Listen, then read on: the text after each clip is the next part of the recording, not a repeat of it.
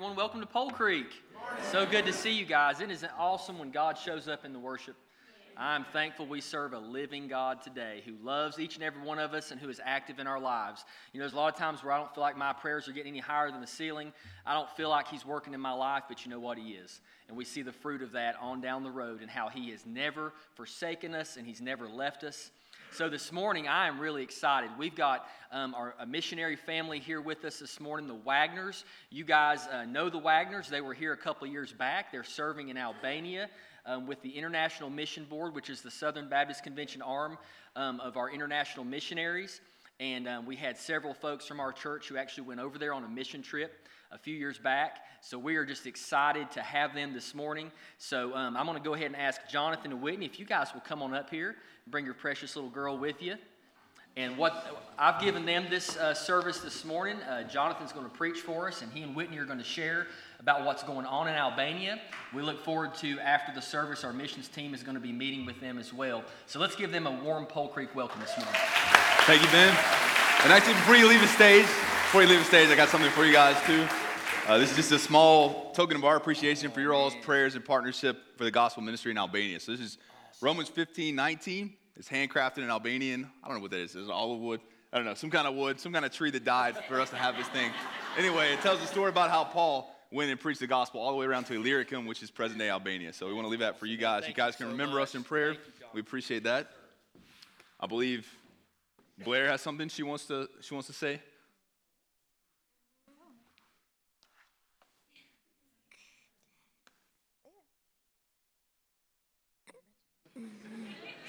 Mirëmëngjes.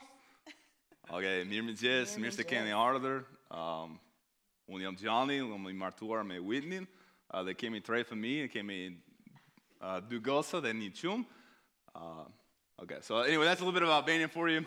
We'll speak in English. I don't know if we have any Albanians in here. Um, but uh, anyway, we're the Wagners. I'll let Whitney introduce us.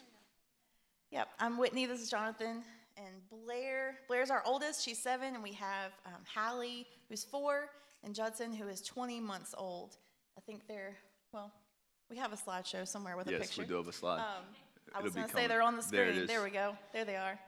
Um, we have been in Albania for we lived there for three years, and um, I think the last time we visited with you guys, it's been probably almost four years now, and um, so we when we felt the call to go into missions, um, it started for me when I was about 14. Um, and it took him a little bit longer, but um, no, we had in 2015, we just had um, just one of those years where uh, like so many things kept going wrong. Um, just between sickness and um, some problems in our home church and death, and just it really propelled us forward to just to to submit to this call that we were feeling to missions, just uh, realizing that every day people were, were dying and um, all over the world and had never heard the name of Jesus. So that's kind of what pushed us um, that last that's the last bit to to go ahead and, and start this process to to be um, to serve overseas, and um, yeah. So where is Albania? Jonathan's going to talk about that. Yeah, where is Albania? So I don't need that. I have a Oh, mic. that's okay. Um, so a lot of people try to play it off like they know where Albania is, um, but the truth is, I didn't really know where it was at before we moved over there, or before I went to Greece on a short-term trip. So Albania is just east of Italy, kind of like the the boot of Italy, the hill of Italy is kind of back kicking Albania. It's the pink country there on the map, north of Greece. So those, I think, Italy and Greece are the two landmarks we know as Americans. So that's Albania. So next slide is we're going to show you some famous Albanians. Anybody recognize the lady on your left? Mother Teresa was Albanian. We see the guy in the middle. I've yet to find anybody who knows who this guy is, but he's an important guy. This is Skanderbeg. He's, I could tell you way too much information about this guy. Anyway, and, and it'll bore you guys. But anyway, he's the Albanian that fought off the Ottoman Turks and kind of saved Western Europe um, from the, the Turks. And so if it wasn't for this guy, we might all be Muslim today and be speaking Turkish. I don't know. But so this guy kind of saved Europe, Western Europe, Italy from the Ottoman uh, invasion. Then you know those two guys down there, that's Jim and John Belushi, who are also Albanian. So that's a fun fact. Um, so this is, we'll tell you a little bit about Albania. We're going to start in ancient times. So Albania goes back way, way, way back. They can trace their lineage thousands and thousands of years ago. But for us, really of significant interest, in the kind of the plaque that I gave uh, Ben is uh, the verse in Romans 15 19, where Paul talks about, you know, preaching the gospel uh, where it hasn't gone before. And he actually went to Illyricum. And so it says, by the power, this is Paul talking about the power of signs and wonders, by the power of the Spirit of God, so that from Jerusalem and all the way around to Illyricum, I have fulfilled the ministry of the gospel of Christ. And thus I'm making my ambition to preach the gospel, not where Christ has already been named, lest I build on someone else's foundation. So ancient Illyricum included Albania. So we think that Paul probably preached in the area that we are in, in Albania. Some more information about Albania is that this, is, this really um, shaped Albanians today. So when you try to reach Albanians for the gospel, they're Muslim because they were ruled by the Ottoman Empire for 500 years. And it was not a pleasant occupation. So they really put a lot of pressure on them. A lot of Albanians converted from Catholicism or from uh, Orthodoxy to Islam. That's the reason why about 60% of Albanians are Muslim today. In 1954 through 85, Albania was ruled by communist dictator, Enver Hoxha. The guy was crazy, uh, as most dictators are. And so he built concrete bunkers. To this day, you can see these concrete bunkers. They're about, I, don't, I think he built at one time about 500,000 concrete bunkers for 3 million people. So the guy was a little paranoid. So he thought that the U.S. or the British, Brits were going to come in and invade them. I don't even think we were, they weren't even on our radar. But, anyways, they were very paranoid. Uh, so that they live with that communism. That shaped them too. And that's the reason why a lot of Albanians today don't really have any faith. They don't really believe in anything. They'll tell you they're Muslim, but they don't, uh, they don't pray. They don't go to the mosque. They don't, they don't have any kind of religious observance in their life because of that atheism um, that was kind of forced upon them. All churches and mosques were closed during this time. In fact, in 1965, um, Enver Hoxha, the dictator, declared Albania to be the world's first atheistic state. So that really shaped them. So you're dealing with a nominal Muslim people shaped by atheism and uh, Marxism. So now Woody's going to tell you a little bit about our ministry in Albania. Yeah, so this is the church that we planted along with our team and our partners. Um, in the one picture, you can see our first service. So in our new building, which I'll show you in just a minute. Um, but that was our first service. We had lots of believers join us just to support us and encourage us. And we also had a lot of non believers as well. Um, and there's our team, um, our church team there on the right. And here is our building before. So when we got it, it needed a lot of work. It was a coffee bar, and one side, one side was a coffee bar, the other side was a call center. Um, we did some work. We are not professionals, so we had a professional do the, the hard stuff. But we, even the kids, got in there. Put, and, yeah, you see Blair um, to work right there in the middle. Working, yeah, cleaning the cleaning windows. the windows, and Hallie was scraping some paint off the floor. So they even had a little part in it. So, um, and then our finished product. There's um, our building. Um, you can see our worship room there, and we have this, these wonderful glass windows and doors all around. And when we first moved in, we the whole community just wanted to know what we were doing like and they were so excited we were restoring it and so we we got to have a lot of good spiritual and gospel conversations just because we were there working on this building um, we know that god led us to this this specific place for this specific church um, so we're really excited about that all right so I want to talk to you about this. That's our main work, but we also have other partners that we're trying to help. And one of these partners you guys help with. And so this is Goosey.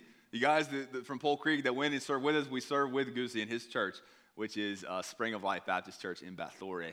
And so uh, Goosey is a young pastor. I don't know how old Goosey is. Goosey's like, he's younger than me. Anyway, he's in his upper 20s now. He took over this, this church because the missionary that was there before him died. And uh, so Goosey kind of was thrust into this position of leadership. He recently got a, uh, a teaching position, so this is a huge praise. Goosey was looking for a job for years and years.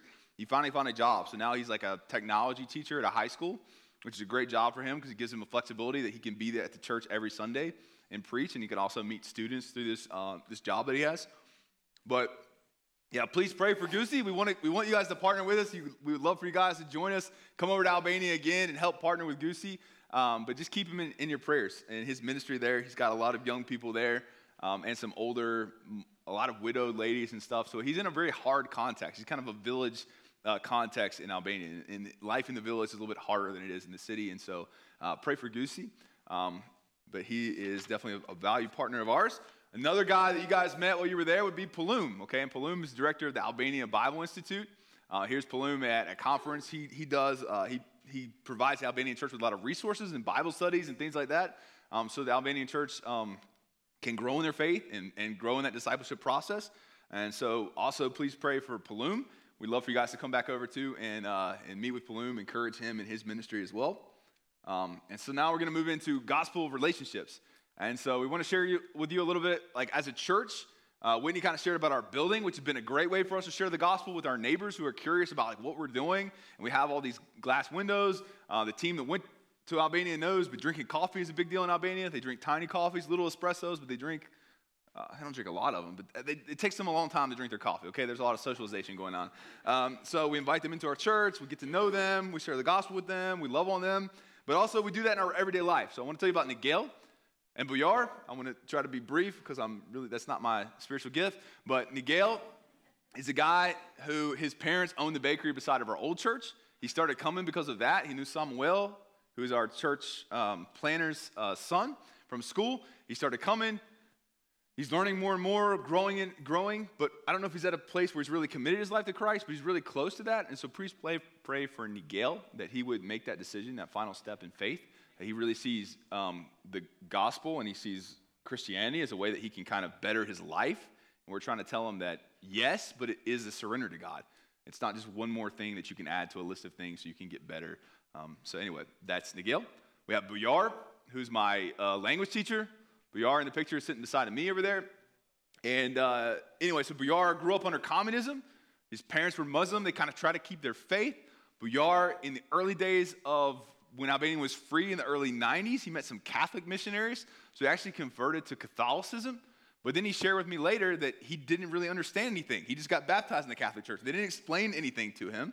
And so uh, I've been, we've been studying the Bible together as part of our, our language lesson. So it's been really cool. And he's also been coming to our church. So uh, also, continue to pray for Buyar. Now, Whitney's going to share about our neighbors. Yeah, so we, um, we actually moved um, from the original city that we went to when we, when we, first moved to Albania. So we moved to the capital city um, two years into our term. And we are just, we love our neighbors. They, um, none of them are believers, but um, our landlords live in our house on the ground floor, and then we live above them and they just they're wonderful people. They're they're Muslim, but and they don't speak any English. They take care of our kids. What are their names? Um, Asif and Behara. Those are their names, and they take care of our kids and love on them and feed them. And um, we actually got to cook Thanksgiving. So we did a whole like everything, all like all the desserts, everything. Um, last Thanksgiving for them, and so they had never experienced an American Thanksgiving. Um, so we got to, and we, you know, we got to pray with them and share the gospel with them through that, and just having them in our home. So we try to do those things with our neighbors, have them in our home, and just hopefully always glorify Christ with our with our actions and our words when we're around them. So. Hey, I also want to share you guys about Margolin and TJ. You guys met Margolin, you guys from Pole Creek that came out to Albania. So Margolin met us that day when we had that uh, cookout at the park. So Marglin's the first, the first Albanian we ever we met in Albania. We stayed in his house when we first came there. We stayed there for two weeks, just an Airbnb. He was not a believer, but through that relationship, we got to know him and his family, and we've kept that relationship going. We've kept that friendship going with them. We've shared many times with them. They're really not that interested in spiritual kind of things, uh, but we're still uh, good friends. And um, I don't know. I think it's cool that, that, he's the first guy we met in Albania, and we still keep in touch with him. I still consider him a, a good friend today. So let's Marglin. Continue to pray for him.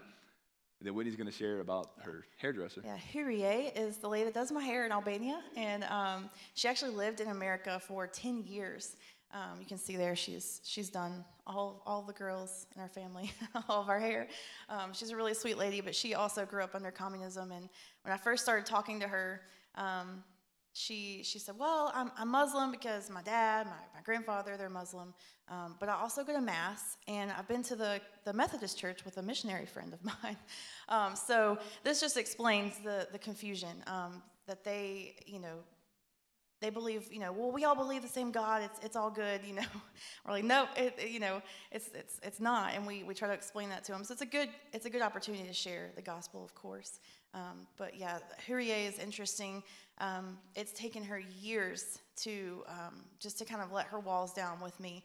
And so um, she, the last couple of times that I was with her, she shared um, a lot of personal stories with me, which really was really cool to to be able to hear from her and, and see the emotion and just hear about her life and her story. She, um, when when she got married, for example, of the of the struggles under communism, they told her, you know, when she could get married, what she could wear. Um, you know, her, her, dress had to be a certain way. And then when she had kids, they, they gave her a list of names that she could choose from. She said, I couldn't even name my boys what I wanted to name them. So this is just what these people grew up with, and that's, that's their life. So just wanted to share a little bit about that. So I want to share one, at least one conversion story. This is really the only like conversion story that I'm really confident about. I mean, we can pray for Nigel and Buyar. We hope to baptize them next year. They'll be going through a class where they can learn more about the faith, and we can um, see where they're at there. Uh, but this is Halil. Halil was in jail, so he's actually a Kurd, and he was trying to sneak into um, Europe. And he transited through Albania because he heard that was an easy place to transit through, but he got caught in Albania with a fake passport. And so he spent some time in Albanian jail. Um, through that, some friends of mine are um, chaplains in the jail, and so they shared the gospel with him. And they were frantically looking for a Bible in English because this guy doesn't speak any Albanian. He's a Kurd. He speaks uh, whatever they speak in Kurdistan, and uh, he speaks Turkish.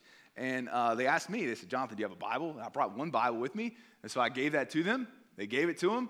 And it was Christmas break, and the prison was closed for a while until after New Year's. And they came back and they said, You know, Halil, did you read the Bible? He's like, Yeah, I read it a couple times. They said, Okay, you re- uh, the whole thing? And so they, they started asking him questions, like Halil, like, you know, trying to quiz him, like, did he really, you know, read this Bible? Turns out that he did. Well, he was pretty bored, not a lot to do in the Albanian jail.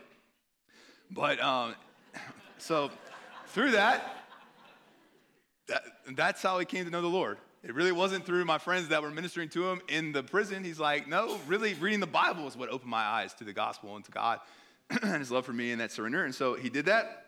And when he got out of jail, we baptized him. So that was pretty cool. Uh, so Halil has an interesting story. He went back to Turkey. He was kicked out of Albania, back to Turkey. We tried to connect him with a church in Turkey, so he's now in a church over there.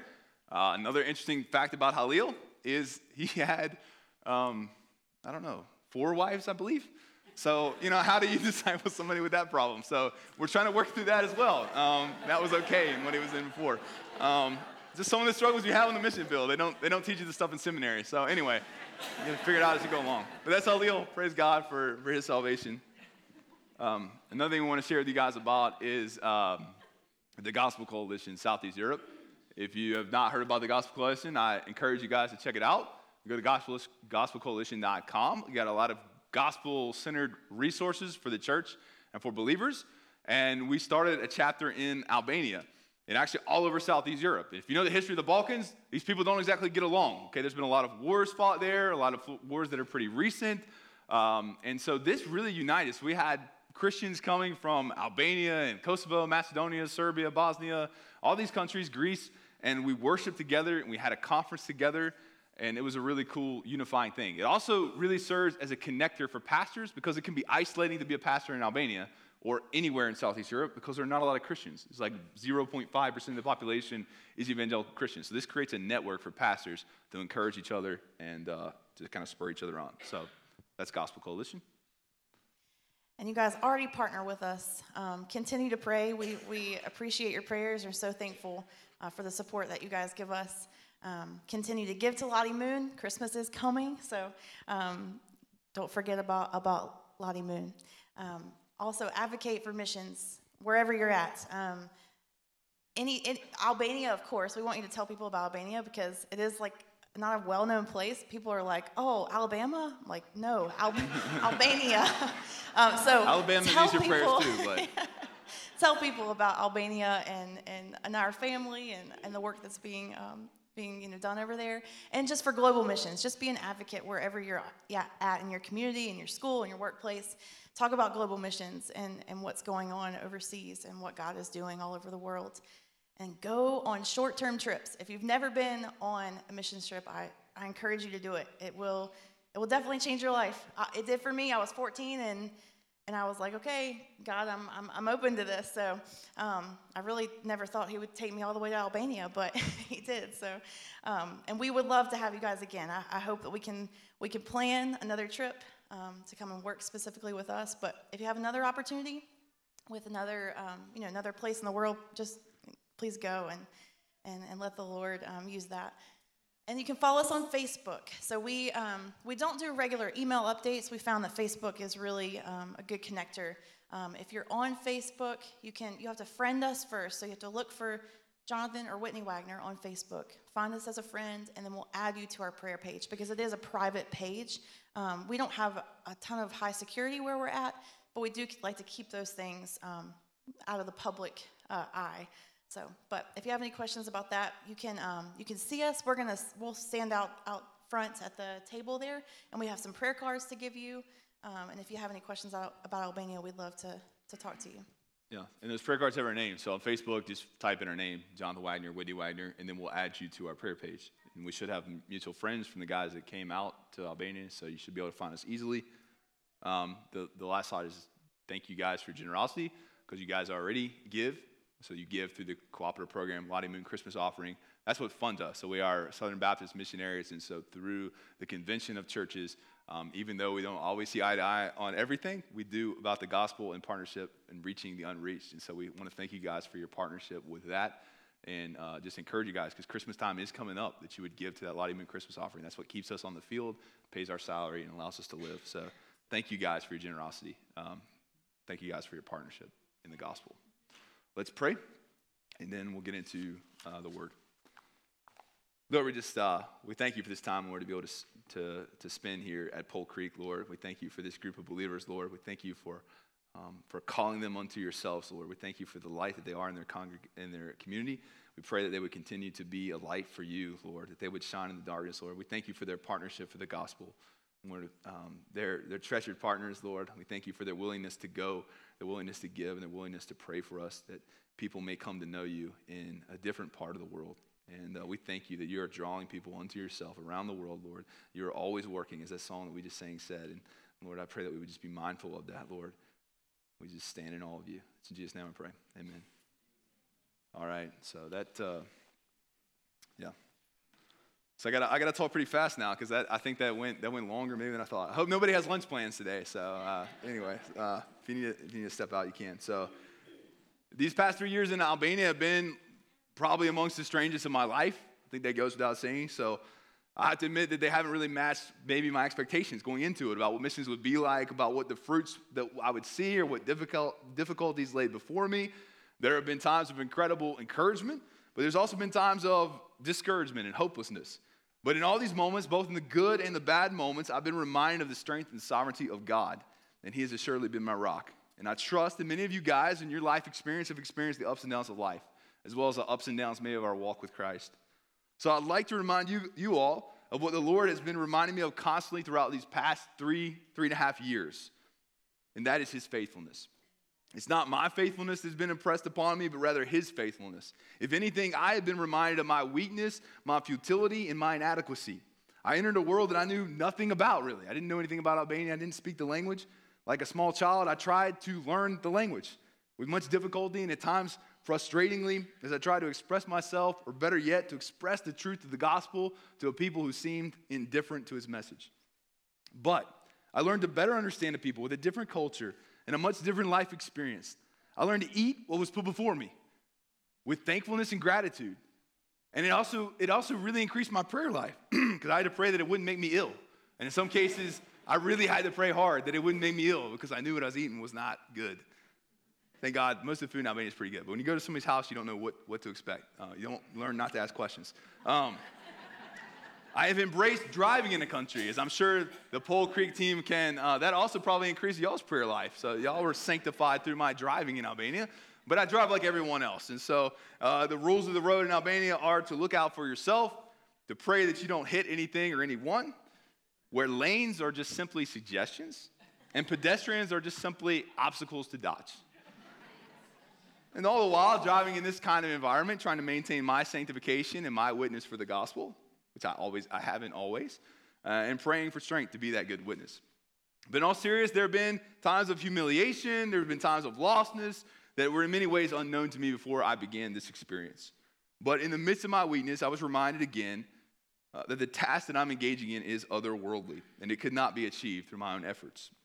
So today, I want to remind you guys what you probably already know. And I want to remind myself of something that God has been teaching me over the years that I oftentimes forget, and that is His faithfulness. And so that is our first point that God is faithful. Without his unswerving and unabashed, steadfast faithfulness, I wouldn't be able to accomplish anything for his kingdom. And I certainly wouldn't be able to earn his love or his forgiveness, but he gave it away to me anyway, knowing full well my inadequacies, that I might stand in awe of a Savior that is certainly wor- worthy of my adoration. He invites me to stand with him and to enjoy and delight in knowing him, to feel small in his presence, but at the same time to feel warm in his embrace and secure in that embrace. The stories of revival and life transformation start here. They start with the simple truths of life that we are broken but a Savior in his divine forbearance and love has made a way for those who call upon his name. As Paul states in 2 Corinthians 5 20, 21, he says, For our sake, he made him to be sin who knew no sin, so that in him we might become the righteousness of God. And we eagerly look forward to the day we will share in his glory. It is God who gives meaning to our existence and to the, gives meaning to the existence of everything. And it is God, in God's exhortation, that he invites us to love others like he has loved us. But remember, he doesn't place upon us an undue burden. He simply calls us to testify to the fact that he has made a way out of the desert and into a heavenly kingdom, and that God has enabled some to call upon his name, and he will not turn his back on them. So now let's look together at, at what the Apostle Paul says in 2 Corinthians. So if you have your Bibles, open it to 2 Corinthians. We're going to start off in, uh, in chapter 3. He reminds this church in turmoil. If you know anything about the church in Corinth, it wasn't a model church. It was a church infiltrated with bad doctrine and with sin. But also, this was personal to Paul. So, this is a church that Paul helped to establish, and many within this church have begun to turn against him and to question whether Paul's apostolic authority is really authoritative, it's really equal with the other apostles.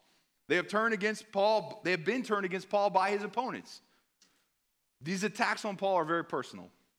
Many within the church in Corinth begin to attack Paul because he has suffered so much on his missionary journeys, but how quickly they've forgotten about the sufferings of the Savior that they claim is their Savior. So, Second Corinthians is filled with emotional pleas, in part to encourage the remnant of faithful believers in that church that they may be admonished and instructed in truth in the midst of their own church's turmoil. But also, Paul writes with such emotion because there is so much at stake. Because the Corinthian church's emphasis on prosperity and results are the antithesis of the gospel. Our inclination to elevate our efforts over and above the grace of God is the temptation of Satan. Grace plus faith is the gospel, not faith plus works, not Jesus plus anything else. Jesus plus nothing equals everything. That is the gospel. That is the only hope that we have. The gospel would cease to be good news if it were contingent on something that we could do, like live a sin- sinless life, which we know we can't. But God requires that we approach Him for forgiveness. The truth is, we would make terrible gods, and we know that.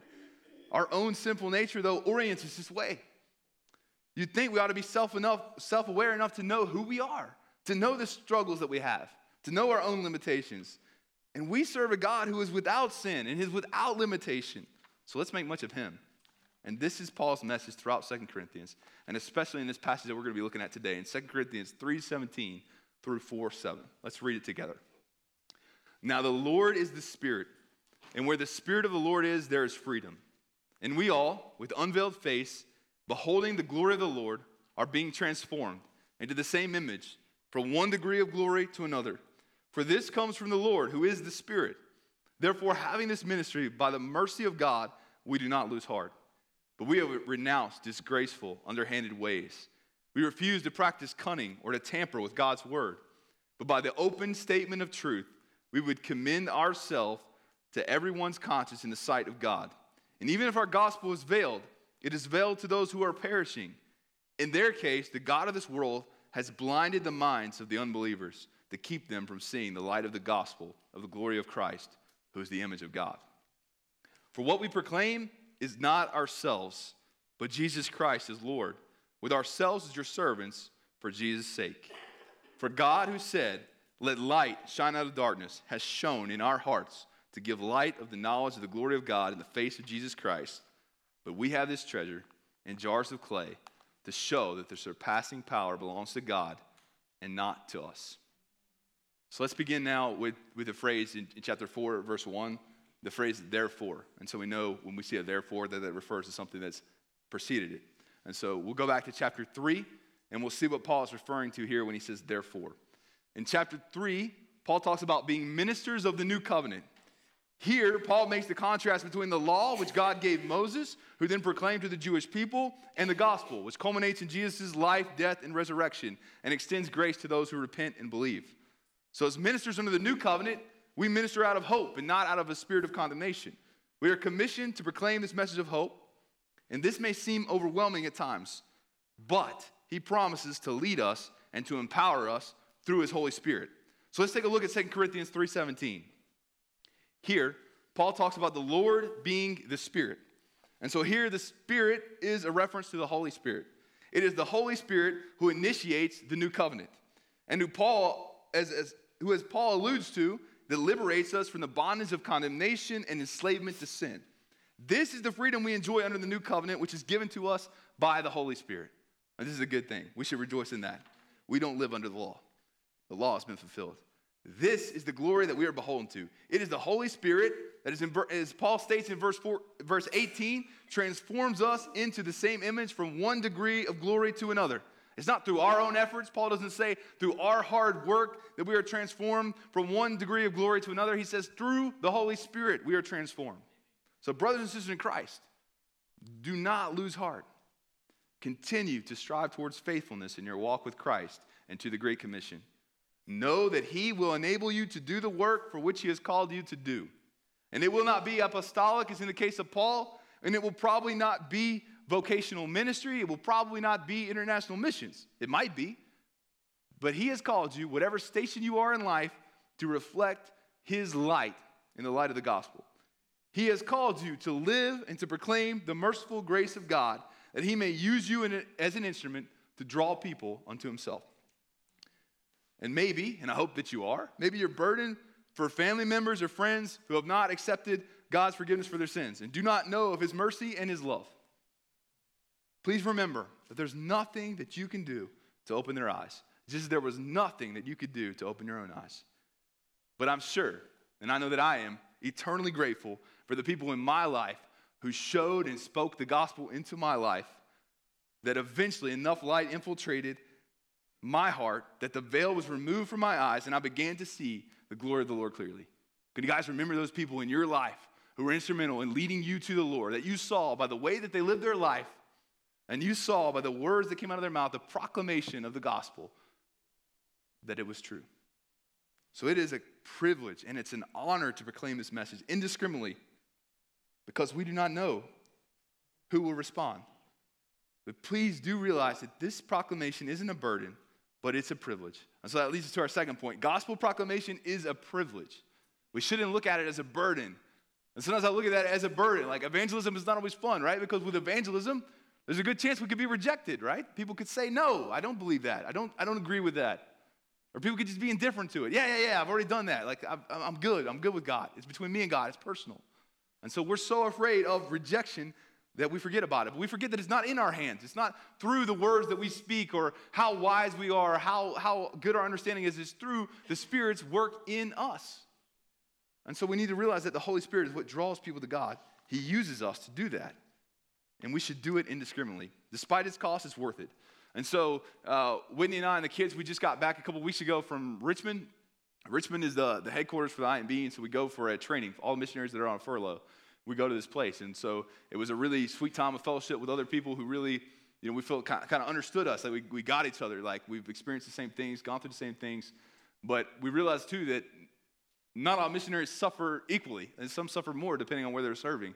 And so we were able to serve with a lot of uh, fellow fellow M's that were kicked out of uh, China in particular, and recently out of Afghanistan. I think specifically about those that were kicked out of Afghanistan. Um, not that they were kicked out, but they were literally forced out of there. But they carried a really heavy burden because they left behind nationals who couldn't get out. So a lot of those Afghani pastors and believers are stuck in Afghanistan, now in a country that's under Taliban control. And for most of these people, they know what that's going to be like. They lived through it before. Some of them come to Christ, and that's this, this um, I don't know, this gap in Taliban rule um, that, that many people came to know the Lord in this time. So if nothing came from that struggle, then many people came to the Lord because of that. Um, but they're left there, and they're left there, and they know that if they continue to open their mouth and they continue to plan, proclaim the gospel message, they're probably going to be met with imprisonment, And then probably beyond that, torture and death. Okay, they know that. They know that. But they're continuing to do it. They're continuing to be faithful because they know that it's worth it. And so I think if they uh, can approach the gospel in that way, then we can here in, in the Blue Ridge Mountains of North Carolina, in the Bible Belt. Um, if you don't go to downtown Asheville, which is not the Bible Belt, but in, in, in the area around, um, that you proclaim uh, the gospel. So we, we face very little persecution compared to what our brothers and sisters in Christ face in Afghanistan. So, we must reorient our lives around, around Christ. That by the transformative power of the Holy Spirit, we will be truly transformed. Um, so now we've made it full circle. Now we're back to chapter 4, verse 1.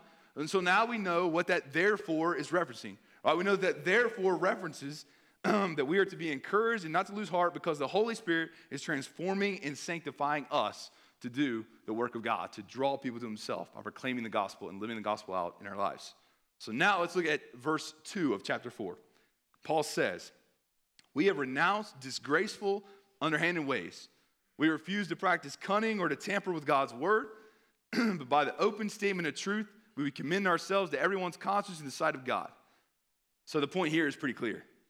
We must refuse to cowardly acquiesce to the pressures of the world. And furthermore, we must not preach the gospel for selfish gain. so, in speaking to the pressure to soften the gospel, in response to hostility, we must remember that the gospel message is deeply offensive to lost people, right? We don't see it that way. We don't see the gospel as being offensive because we're on the other side of it. We're redeemed. We're children of the Father, right? We're part of this family, but they're not. And so they don't see it as a positive message because the gospel begins with realizing what you need to be saved from, and that's sin, right? And that's not something that people really want to hear. That's not a popular message in our culture. It's not a popular message to our humanity and our brokenness. And so we must remember that the gospel message is offensive and that these people don't look at it as life giving. And rightfully so, because the gospel message is first a message of condemnation, and then it becomes a message of redemption. The gospel implies that we are a people that are in need of a Savior and are incapable of saving ourselves. How antithetical to our own culture is this, right? Have you thought about that? Especially to the American culture, to Western culture, that you can't do it yourself. That you can't become whatever you want, that you can't pull yourself up by your bootstraps and do whatever your heart desires. You can't follow your dreams. That's not the gospel message. That's something else. Our culture craves self esteem and self actualization to the detriment of any other concern. So that's creating an idol. That's our golden calf today, is this message of, and self esteem is not a bad thing, but when self esteem becomes the ultimate aim, it becomes a bad thing. So ultimately, this manifests itself in worship of the self, kind of like a Romans 1 kind of way and of our abilities to be self sufficient and to realize our deepest dreams and ambitions. So, I saw the perfect example of this the other day. So, for, for pastors, I feel like we're always looking for like for illustrations. And for missionaries, it's easier. I told, I told uh, Pastor Dennis last night, I was like, it's, it's easy for me now. I, I got to have one good sermon. Okay, I don't even know it's good, but I got to have one sermon, right? Okay, Ben, he's got to preach every week. You know, it gets hard, but I got to have one sermon. And I've tweaked it a little bit so my wife doesn't have to do the exact same thing. But in looking for illustrations, a good place to look is Disney movies, right? If you're looking for an illustration of our culture and, and kind of overdone uh, aspects. So my daughters were watching the movie Mulan 2, um, which is like an animated movie. Mulan, princess warrior from China who um, cuts off her hair and pretends to be a boy so she can fight for her country so her father doesn't have to. And I don't know, there's more to the story than that. I don't know the whole story, but what I watched was enough to illustrate to me the, the illustration I want to make today. So in Mulan, and Mulan 2. So she's speaking to General Shang Li, and he says, he's frustrated with her. And he's like, he says, You place your feelings above everything else, Mulan. He's saying frustrated. And she responds to him by saying, My heart tells me my duty, and I follow it. I always trust my heart. Right? That sounds nice, right? That sounds like you write that on a Hallmark card, but have you thought about that? Have you thought about, isn't your heart broken? Does your heart always lead you in the right place? No. So the problem is that is we've been corrupted by sin. This mentality has no place within Christianity. I like what John Calvin said. He said it pretty bluntly when he said, if you contemplate yourself, that is sure damnation. So if you get too fixated with yourself, that's a good way to face the fires of hell. So very, he, he didn't mince his words, so very to the point. Self examination must direct us to Christ, not to ourselves, not to a better version of ourselves. We must never look upon ourselves apart from the help of the Holy Spirit who, can alone, who alone can shed light upon Christ's saving work. As Christians, we cannot maintain our self autonomy. But this concept isn't popular in 21st century American society, but it is the heart of the gospel. We must not surrender the gospel. We must strive towards self forgetfulness and fight against self adoration. The gospel is initially offensive to those who have not yet been captivated by the glory of God. so it attacks the very core nature uh, of, our, of our sin nature. In 2 Corinthians 11 4, Paul addresses a different gospel that was being preached and one that was being accepted by those in the Corinthian church. And Paul, in response to them accepting these different gospels, these false gospels, he says in 2 Corinthians 11 4, But I'm afraid that as the serpent deceived Eve by his cunning, your thoughts will be led astray from a sincere and pure devotion to Christ. For if someone comes and proclaims another Jesus than the one we proclaim, or if you receive a different spirit from the one you received, or if you accept a different gospel from the one you accepted, you put up with it easily enough. Satan's deception involves the preaching of a different gospel. Any gospel that doesn't emphasize the message of salvation by faith in Christ alone is of Satan. This gospel promises us redemption of sins, new life, adoption into the family of God. However, false gospels more than often play to our humanity. They play, they play into our desire to be autonomous, to be the lords of our own life, which is not the gospel. And they give us autonomy of our lives without fully submitting to, to God. They put the focus on what we get out of a relationship with God instead of who God is. They place the object on ourselves instead of on God. they, sorry, I'm losing my voice here. Um, they play to what we can get from Jesus instead of who he is. And so, uh, one example, we all know this example very well. Maybe this is overplayed, but this is a very real threat to the church around the world and the church in America, and that's the prosperity gospel, right? The gospel of health and wealth. But these are not things that Jesus promises us, right? Jesus was met with death on a cross, an agonizing death on the cross. The apostles were all killed for their faith, and John exiled and so these gospels use Jesus as a means to an end instead of focusing on his worship and glory. So that leads us to the next point, which I think we've already gotten to actually. That's the gospel is offensive. I got to that a while ago, but anyway, the gospel is offensive. And so let's go to verses 3 and 4 now of chapter 4. Paul continues Even if our gospel is veiled, it is veiled to those who are perishing. In their case, the God of this world has blinded their minds has blinded the minds of the unbelievers to keep them from seeing the light of the gospel of the glory of Christ, who is the image of God. So, we are able to be confident ministers of the gospel because we are ministers of the Spirit. We are empowered by the Holy Spirit. In 2 Corinthians chapter 3, verse 6, Paul says, Who has made us sufficient to be ministers of a new covenant, not of the letter, but of the Spirit? For the letter kills, but the Spirit gives life. Right? The new covenant is ushered in by the Spirit. The, the law was ushered in, the letter is ushered in by the law. A list of things of do's and do nots, right? But the law has been fulfilled in Jesus. We don't live under the law anymore. And that's good news. So, you see, God gave the law to the Israelites, his revealed will, but he didn't give them a means of keeping it, right? The law was given to expose our sin, to expose the sin of the Israelites, right? So they could know they needed a Savior to make them expectant for the coming Messiah to come, but he has come. Now we abide and we rest in Christ because he has come. And we don't abide and rest in our ability to be moral, but we abide because he has made it possible for us to abide in him because of his merciful grace. As He adopts us into His family, we are regenerate and we are empowered by the Holy Spirit, and this empowers us to proclaim the gospel and to grow in sanctification as He conforms us into His image, that we may reflect His image in a fallen world. So let's go now back, back to chapter 3, verse 18. Paul says, And we all, with unveiled face, beholding the glory of the Lord, are being transformed into the same image from one degree of glory to another, for this comes from the Lord who is the Spirit. So we can see that our salvation, our conformity to the image of Christ, is due to the beholding of God's glory. So it is logical to understand that those who do not know Christ and have not experienced God's glory will reject it. They have a veil over their eyes which obscures their view. Paul says, This message is veiled to those who are perishing. In their case, the God of this world has blinded the minds of the unbelievers to keep them from seeing. So here, Paul uses the expression, he uses little g God, the God of this world. And that is a reference to Satan. So he says Satan is blinding these people so they can't see the gospel, they can't see the glory of God. The hardness of the heart of the unbeliever makes it impossible for the light of Christ to penetrate and to recognize the good news of the gospel. In fact, God has to be the one to open their eyes so they may see his glory and see who he is. Otherwise, they're quite content to live their lives for this world and to become complacent in the comforts and pleasures it offers. And sometimes, even as believers, we're tempted to make the world our home. If anything, living in Albania and doing mission has really made me realize that my home is truly in heaven, right? I feel like a foreigner in Albania because I'm a foreigner, and now I come back to America, and now I'm a little weird here too. My driving scares people, right? Watch out for the green Dodge Caravan in the parking lot after service, right?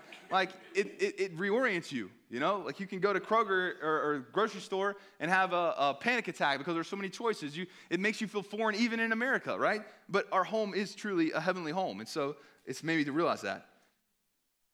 Let's put off that temptation. C.S. Lewis famously said, It would seem that our Lord finds our desires not too strong, but too weak. We are half hearted creatures fooling about with drink and sex and ambition when infinite joy is offered us. Like an ignorant child who wants to go on making mud pies in a slum because he cannot imagine what is meant by the offer of a holiday at the sea. We are far too easily pleased. I think that's our problem. But also for the unbelievers who haven't seen Christ's beauty and, and Christ's glory, who their eyes have not been opened, this is the only thing that they know. They're living for themselves, they're living for this world. But we're not as believers. So when we fail to behold God's glory, our eyes are closed, our vision is obscured. Which leads us to the next point. God enables us to respond to Him in His mercy. And praise God that He does. Let's move on to verses 6 and 7. Here, Paul makes an appeal to the light shining out of the darkness. And this is a reference to Genesis 1 3, which is part of the creation narrative. In Genesis 1 3, God begins the creative process by speaking light into existence. So, in the same way that God spoke creation into existence by saying, Let there be light, he has ushered in the new creation by using light to draw people unto himself. We receive the light because he first shone the light. He called us out of the darkness and into the knowledge of his marvelous light through Jesus Christ. And as sons and daughters of the King, we ought to reflect that light into a dark world. I believe that there is implication for us as believers as light bearers and light reflectors to go to the abyss, to go to the darkest places on earth.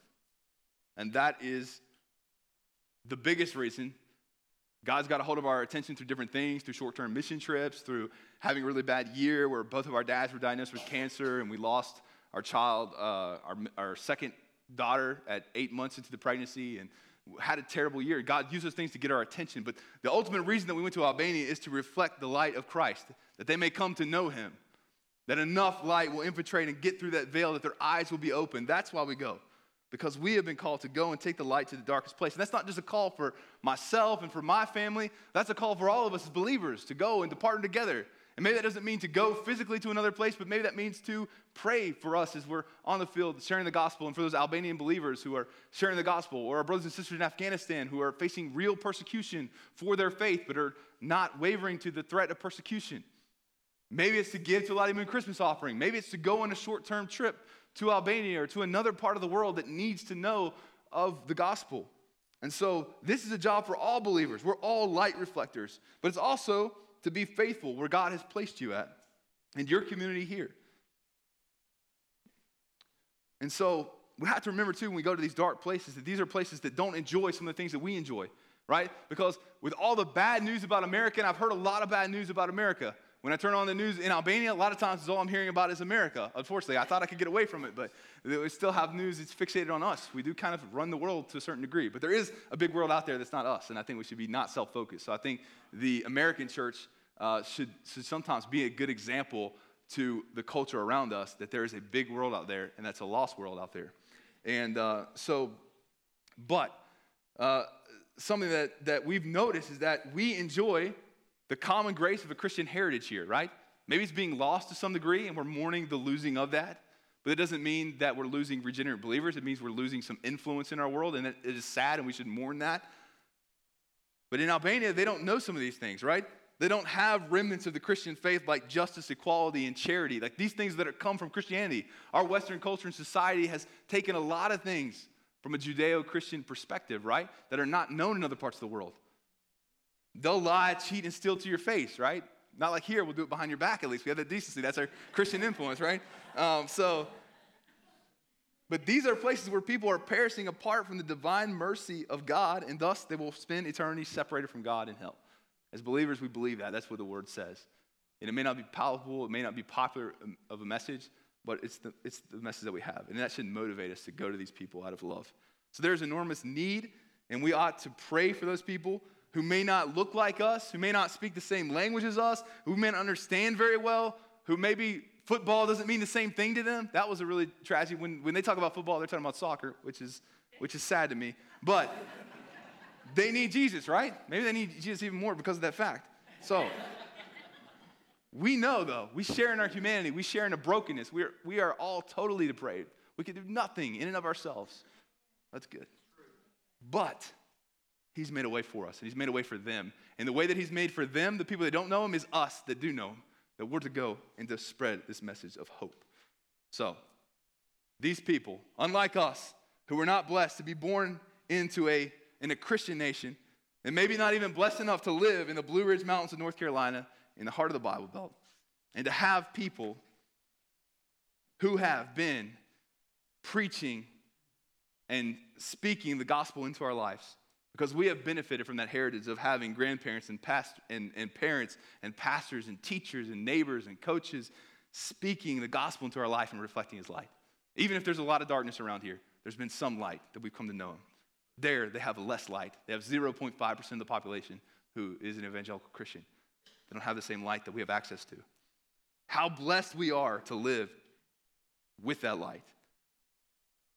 And I want to encourage you guys if you've lived with that light, you've lived with that influence, but you're not quite sure, you haven't quite made a decision to come to Christ, then maybe this morning would be that opportunity.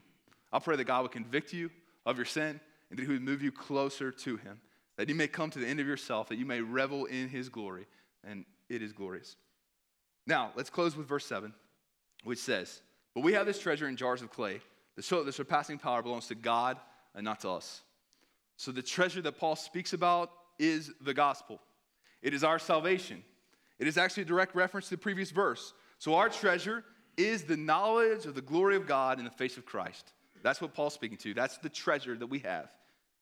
He then says, We have this treasure in jars of clay. So, what does jars of clay refer to here? So, in the ancient world, jars of clay is used as a metaphor to refer to human weakness and frailty. So, Paul wants his readers to understand that the gospel that we know and the salvation that has been bestowed upon us is not a result of our efforts or our merits, but has been given to us in spite of our weakness and frailty. God's victory is not contingent upon our performance. Thank God. We are co heirs and co victors with Him, not because we were equals with Him, but because He has chosen to share His glory with us so that we might enjoy Him and we might make His glory known to others. And this is the final point. He has chosen to share his glory with us that we can share his glory with others. And we ought to do that. And so I want to uh, summarize the points. If you're taking them down, if you didn't take them down, maybe here's your point. If you get nothing out of the sermon, here's the five points God is faithful. Gospel proclamation is a privilege. The gospel is offensive, but preach it anyway. God enables us to respond to him in his mercy, and he has chosen to share his glory with us so we might make it known to others. And so I hope that these uh, words spur us to action, that they that we might reflect his light better in our lives. We might be thinking about ways that we can reflect his light better in our lives. And if you haven't submitted to him, if you haven't come to the end of yourself and come to a position where uh, you're, you're, you're bowing before his throne and, it, and you're reveling in his glory and in how beautiful he is, how great he is, um, that you would do that this morning. This would be that opportunity. So we're going to close in prayer.